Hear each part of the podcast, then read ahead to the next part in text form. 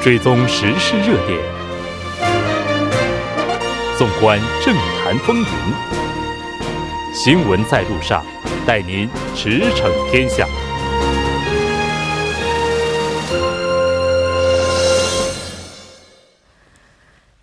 了解最新热点焦点，锁定调频一零点三新闻在路上。接下来的半个小时将为您带来此时此刻主要新闻聚焦分析以及数据有话说。广告过后马上回来。您的参与，我们的动力。参与我们的节目，您可以通过手机短信的方式发送短信至井号幺零幺三，每条短信收取五十韩元的通信费用。您也可以登录我们的官网 tbs 点首尔点 kr 收听更多回放。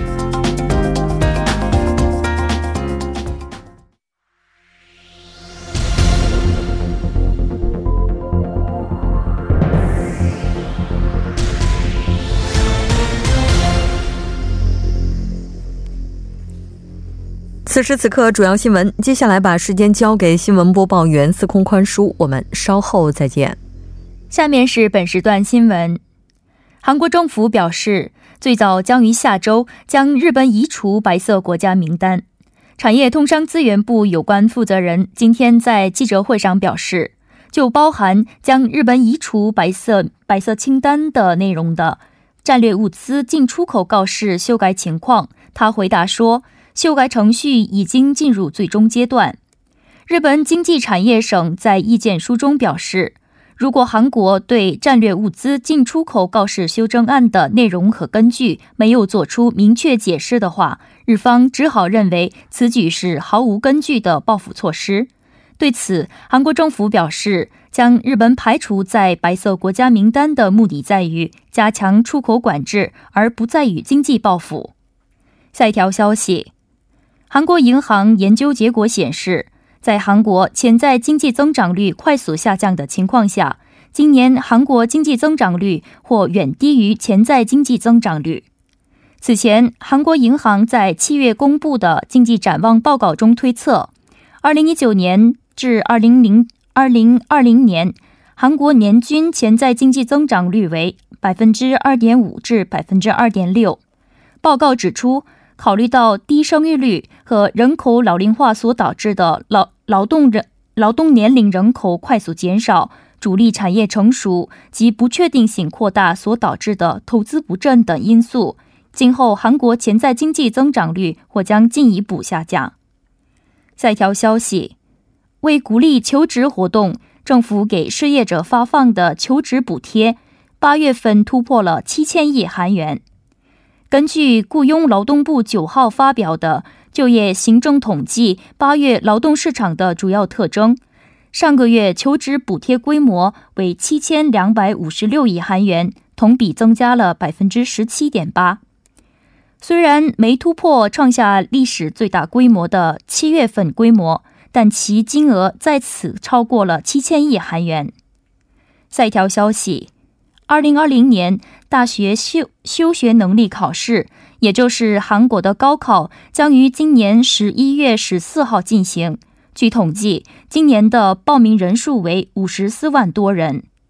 韩国教育课程评价院九号表示，报名结果显示，今年高考的考生人数共计五十四万八千七百三十四人，较去年减少四四万六千一百九十人。比二零零八年历年最少的报名人数五十八点四万人减少了约三点六万六万人。韩国教育课程评价院有关人士解释称，由于学龄人口减少，以应届生为主的高考报名人数也会随之减少。以上就是本时段新闻。马上为您带来我们今天这一时段的聚焦分析。今天，韩国银行发布了统计调查月报，其中收录了一篇名为《韩国潜在增长率推测》的报告。那结果显示，韩国的潜在增长率正在快速下滑。我们接下来马上连线来自成均馆大学中国大学院的安玉花教授，进行详细的了解。安教授，你好。哎，木真你好，听众朋友们晚上好。那刚刚我们提到有一个概念啊，叫潜在增长率，它具体指的是什么呢？那个潜在增长率呢，是指在不提高物价水平的前提下呢，就是最大限度利用一国的这个劳动和资本，还有技术和，呃，能源等生产要素，呃，实现经济增长率的最高的一个呃限度。那么一般来说，它是主要是由增产人口通过设备投资和建设投资，还有一个是呃技术投资等资本积累。在社会制度的有效率的啊这样的呃环境下呢，一一个国家可以实现的一个最高的一个呃增长率。嗯嗯，是的。韩国银行在今年七月发表的经济展望报告书当中，曾经公开过二零一九到二零二零年潜在增长率。那在那时候给出来的数据是百分之二点五到百分之二点六。那这个数据到今天是否出现了变化呢？呃，这个数据呢是没有变化的。现在，呃，韩国银行现在估计的一九年到二零年的预测值还在潜在经济增长率，呃，还在二点五到二点六这个范围内。但这次的报告书呢是告诉你韩国银行的这个经济啊增长就潜在增长率的计算是怎么计算的。那他们呢主要是以五年为单位啊推算出来的。那么整体来说，从零一年到零五年，呃，韩国的现在潜在增长率是五到五点二，后来到零六年到一零年是四点一到四点二，降低了百分之一左右。那么一一年到一五年呢是又降低一左右，呃，三点零到三点四。那么我们刚这现在我们一处于现在这五年呢是一六年到二零年。啊，明年为止，这五年呢是韩国的潜在增长率是二点七到二点八。那么现在就是最后一年了，应该是一九年和二零年吧。现在这两年呢是他们估计呢是二点五到二点六，也就是说，从这个零一年啊开始一直到现在，大约二十年，每单位每隔五年呢潜在增长率大概降低。百分之一左右啊，这个水平，嗯，是的。那我们看到，应该说，目前对于韩国经济来讲，在今年下半年，甚至包括明年面临的国际形势，其实并没有那么乐观。我们也来看一下潜在经济增长率下滑的背景以及主要的原因又是什么？呃，整体来说，我们说总要素生产。率现在整个还没改善，这里的总要素生产性指的就是劳动、资本、技术、能源等生产要素。那么现在韩国的当前来说，为什么潜在增长率呃整体来说是下滑的趋势呢？因为他们这个国家呢，现在因为这个人口啊人口现在就反正出生率一直下降，所以劳动力人口呢一直下降，还有一个是资本的投入呢。啊，属于趋势啊，比较属于缓慢的。那么总体来说，整个国家现在产产在增长率下滑的一个主要背景呢是，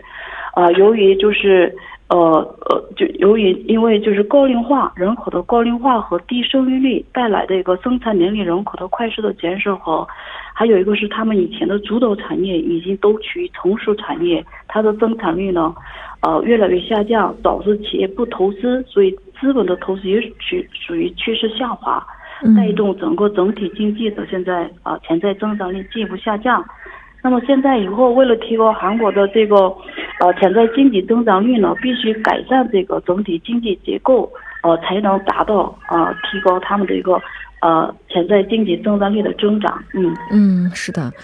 我们也看到，韩国银行也是表示说，现在结构调整、结构改革的必要性也是越来越强了。韩国银行预测，那我们看到说，今年经济增长率是在百分之二点二，它其实要比潜在经济增长率的预期值要低百分之零点三到零点四。那当潜在增长率和实际增长率之间出现差距的时候，那就是它意味着什么呢？是不是我们可以把它看作是调息的一个依据呢？对，就是说这这些年韩国经济有一个特长呢，特点呢，就是实际经济增长率呢远远不如他们的这个潜在经济增长率。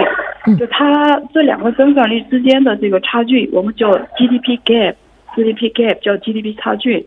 越来越大啊。那么这次刚才你也说了，就是说它的这个潜在经济率尽管是二点五到二点六，那么今年呢现在预期不是二点二嘛？大部分的研究机构那远远不如这个潜在增长率，有的说今年实际达到的可能还不如二点二。嗯，所以整体来说，现在韩国经济处于一个非常。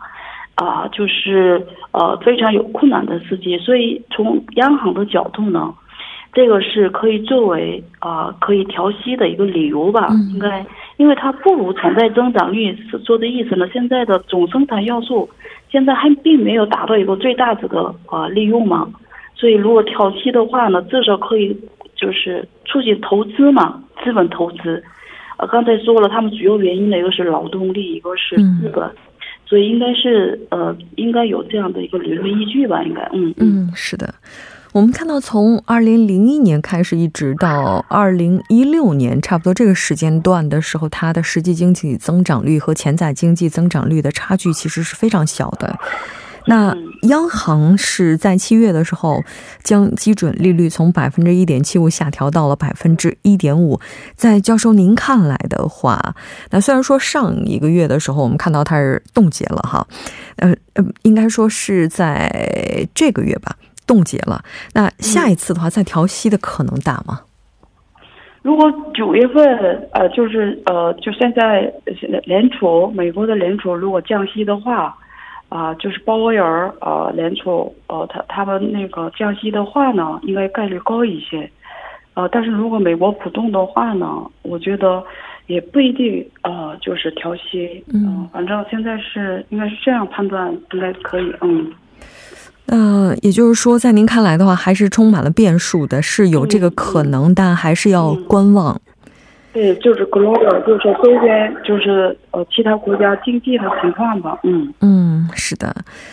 我们看到，在今天，首尔市举行了二零一九经济发展经验共享事业成果共享会议。那在会上，世界著名经济学家、二零零八年诺贝尔经济学奖得主呢，他叫保罗·克鲁格曼，是出席并且进行了发言。那在会上的话，他对于全球经济以及韩国经济现状的看法又是怎样的呢？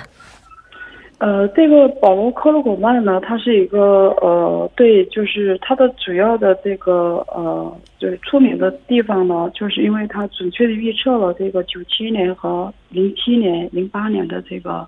一个是亚洲外围危机，一个是美国的次贷危机，所以他的整个就是对经济的呃判断呢，应该是有一些他自己的一个有独到的地方。那么他这次在参加这个首尔举行的一九年的经济发展经验共享事业，呃，成果这个 seminar 上，呃，他主要说的是三点。第一个呢，因为中美贸易战呢，呃，这个中美贸易战有可能中国面有中国发生经济危机的一个转折点，就是 tipping point 有可能。他认为中国现在，呃，前些年的那些以信用扩大为主的这样的一个经济刺激政策呢，会带来一个非常。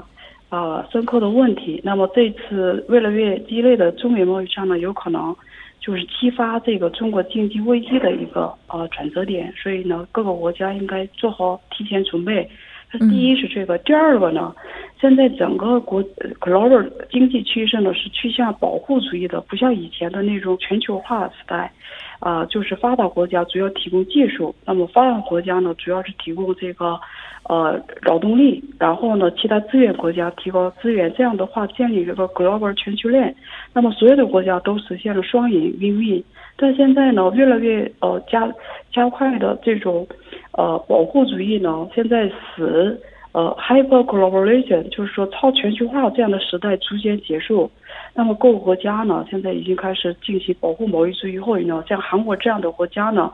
呃，会出现一些呃困难。那么韩国呢，一零年之前呢，整个总生产要素率呢运营的非常好，所以韩国整个经济一零年之前是高速发展。但呢，一零年以后呢，都都是呃开始出现很多问题，就是说经济结构调整啊，还有贸易贸易 global 贸易保护主义越来越加强，还有技术的呃结构调整呢没有适时的到位，呃，所以使得韩国呢现在整个经济呢。是出现一些结构性的问题，啊，会有以后呢会有可能更多的一些问题出现。嗯啊，这个应该是他这一次呃会议上说的主要的一个呃内容吧。嗯嗯，是的。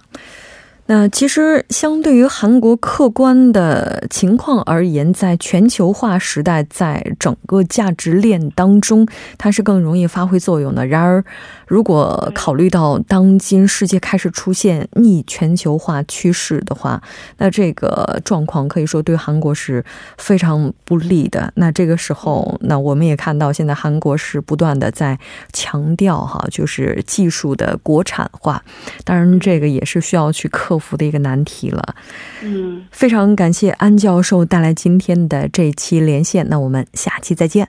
嗯，好的，谢谢，下次再见。嗯。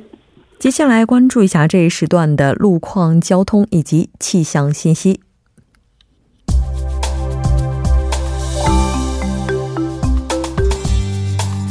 大家晚上好，这里依然是由连燕为大家带来最新的路况与天气信息。现在是晚间六点四十六分，我们来关注一下目前路面上的情况。奥林匹克大陆机场至河南路段，绕过永东大桥五车道上发生的汽车追尾事故已经得到妥善处理，该路段比较畅通。该方向天湖大桥至延寺大桥路段一车道上发生了汽车追尾事故，受此影响，后续路段道路拥堵。江边北路九里方向盘浦大桥至汉南大桥路段二车道上发生了汽车追尾事故，请途经的车主们提前变道行驶。中部高速公路南移至河南路段南利川进出口附近应急车道上发生故障的车辆已经牵引完毕，该路段也是比较畅通的。江边北路日山至九里路段稍过汉南大桥二车道上发生了汽车追尾事故，从马浦大桥开始的路段车流汇集，道路拥堵。好的，了解一下明天的天气情况。明天受到西海上低气压的影响，全国大部分地区有雨水天气。预期首尔经济和岭西济州岛的降水量约为三十到一百毫米，江原岭东和中青南部地区的降水量约为二十到六十毫米。据气象台报道，本周星期三全国降雨现象基本会停止，预期中秋节期间的天气将会是以晴天为主的。雨后光照强，昼夜温差较大，请各位听众朋友们注意健康管理。下雨天出行时能见度低，路面湿滑，车辆容易打滑，要小心驾驶。今天傍晚到夜间多云，最低气温二十四度，最大相对湿度百分之八十。明天白天多云有强降雨，最高气温二十八度，最小相对湿度百分之八十。好的，以上就是这时段的路况与天气信息，祝您出行平安，我们稍后再见。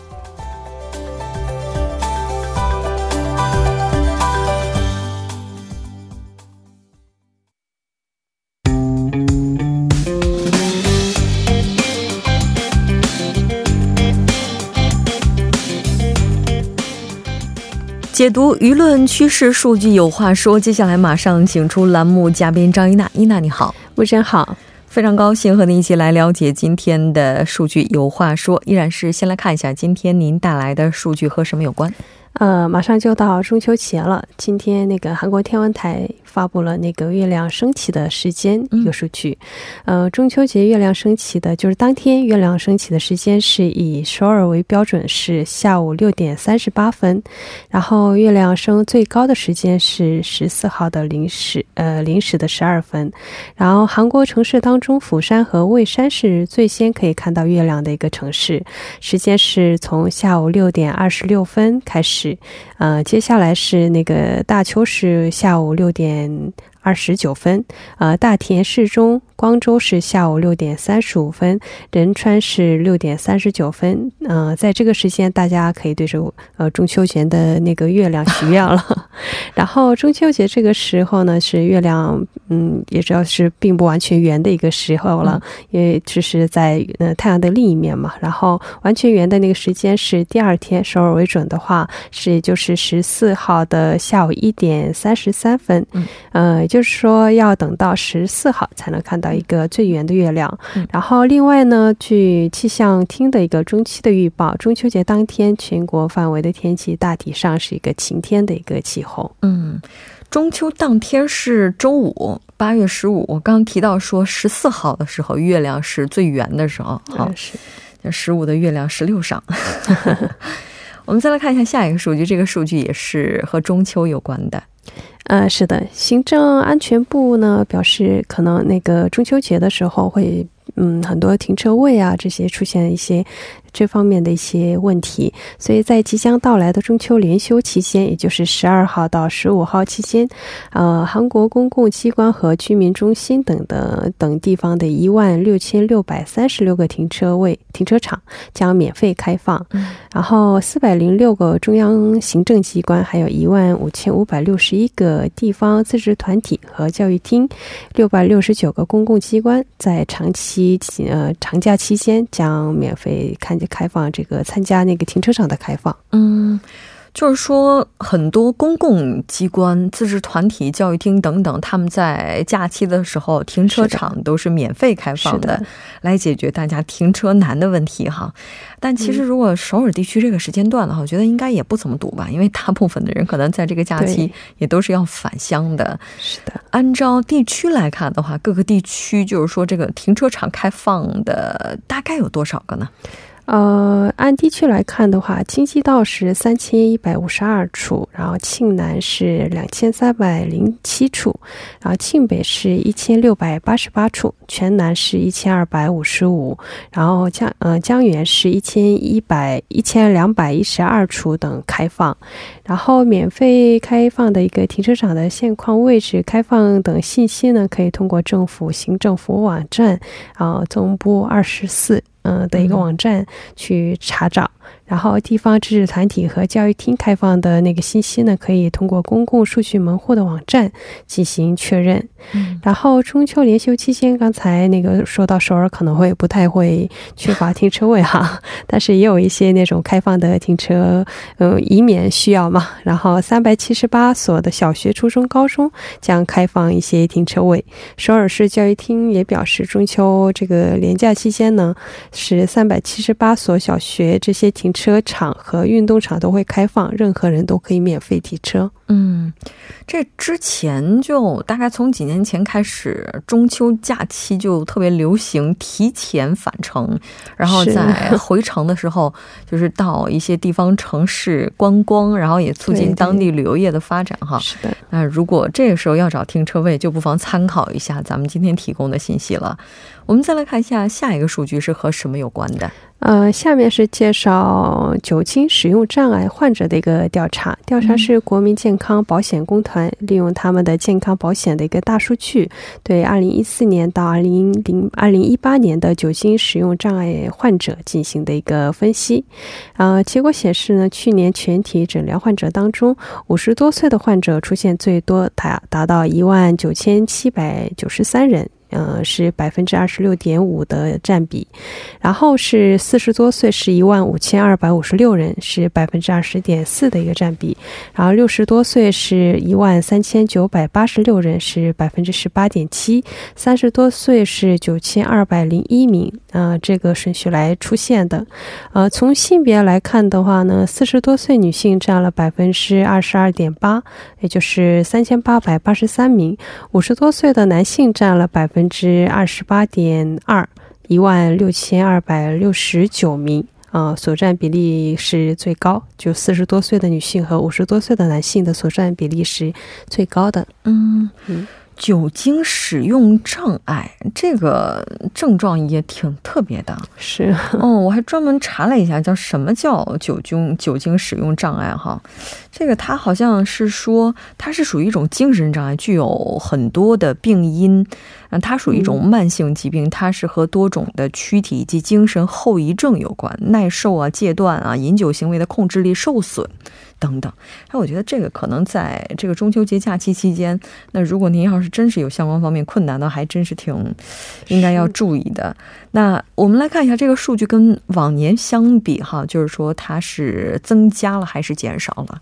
呃，这个数据刚才也说到，从二零一四年的二零一四年到二零一八年的数据做了一个呃大数据的比较，然后从二跟二零一四年的相比来说的话，五年来这个酒精使用障碍患者是每年还是减少了的，减少了百分之一点零三，然后二零一四年是七万七千八百六十九名，啊，二零一八年是七万四千七百零二名，嗯，另外男性是五。万七千六百九十二名，百分之七十七点二，呃，是女性一万七千七呃，一万七千一十名，就是百分之二十二点八的那个约三点四倍，男性的患者出现最多。然后，这个健康保险公团就国民健康保险公团的一个教授也是解释说，男性比女性的那个主由心使用障碍多是大部分人种和社会共同出现的一个现象。嗯嗯，也是那个大脑进行那个分泌的过程中相关的一个，就是刚才就是木真解释到的那些一些精神方面的一些传达物质。对，它属于一种慢性疾病。以前还真是从来没想过，就是说关于这个酒精问题，它可能还会就形成障碍。障碍，对，嗯。它这个根据性别，我们看到也有一些不同的体现。那当然，如果真的是有相关问题的话，还是要建议您及时的就医哈。非常感谢伊娜，那我们下期再见，下期再见。整点过后马上回来。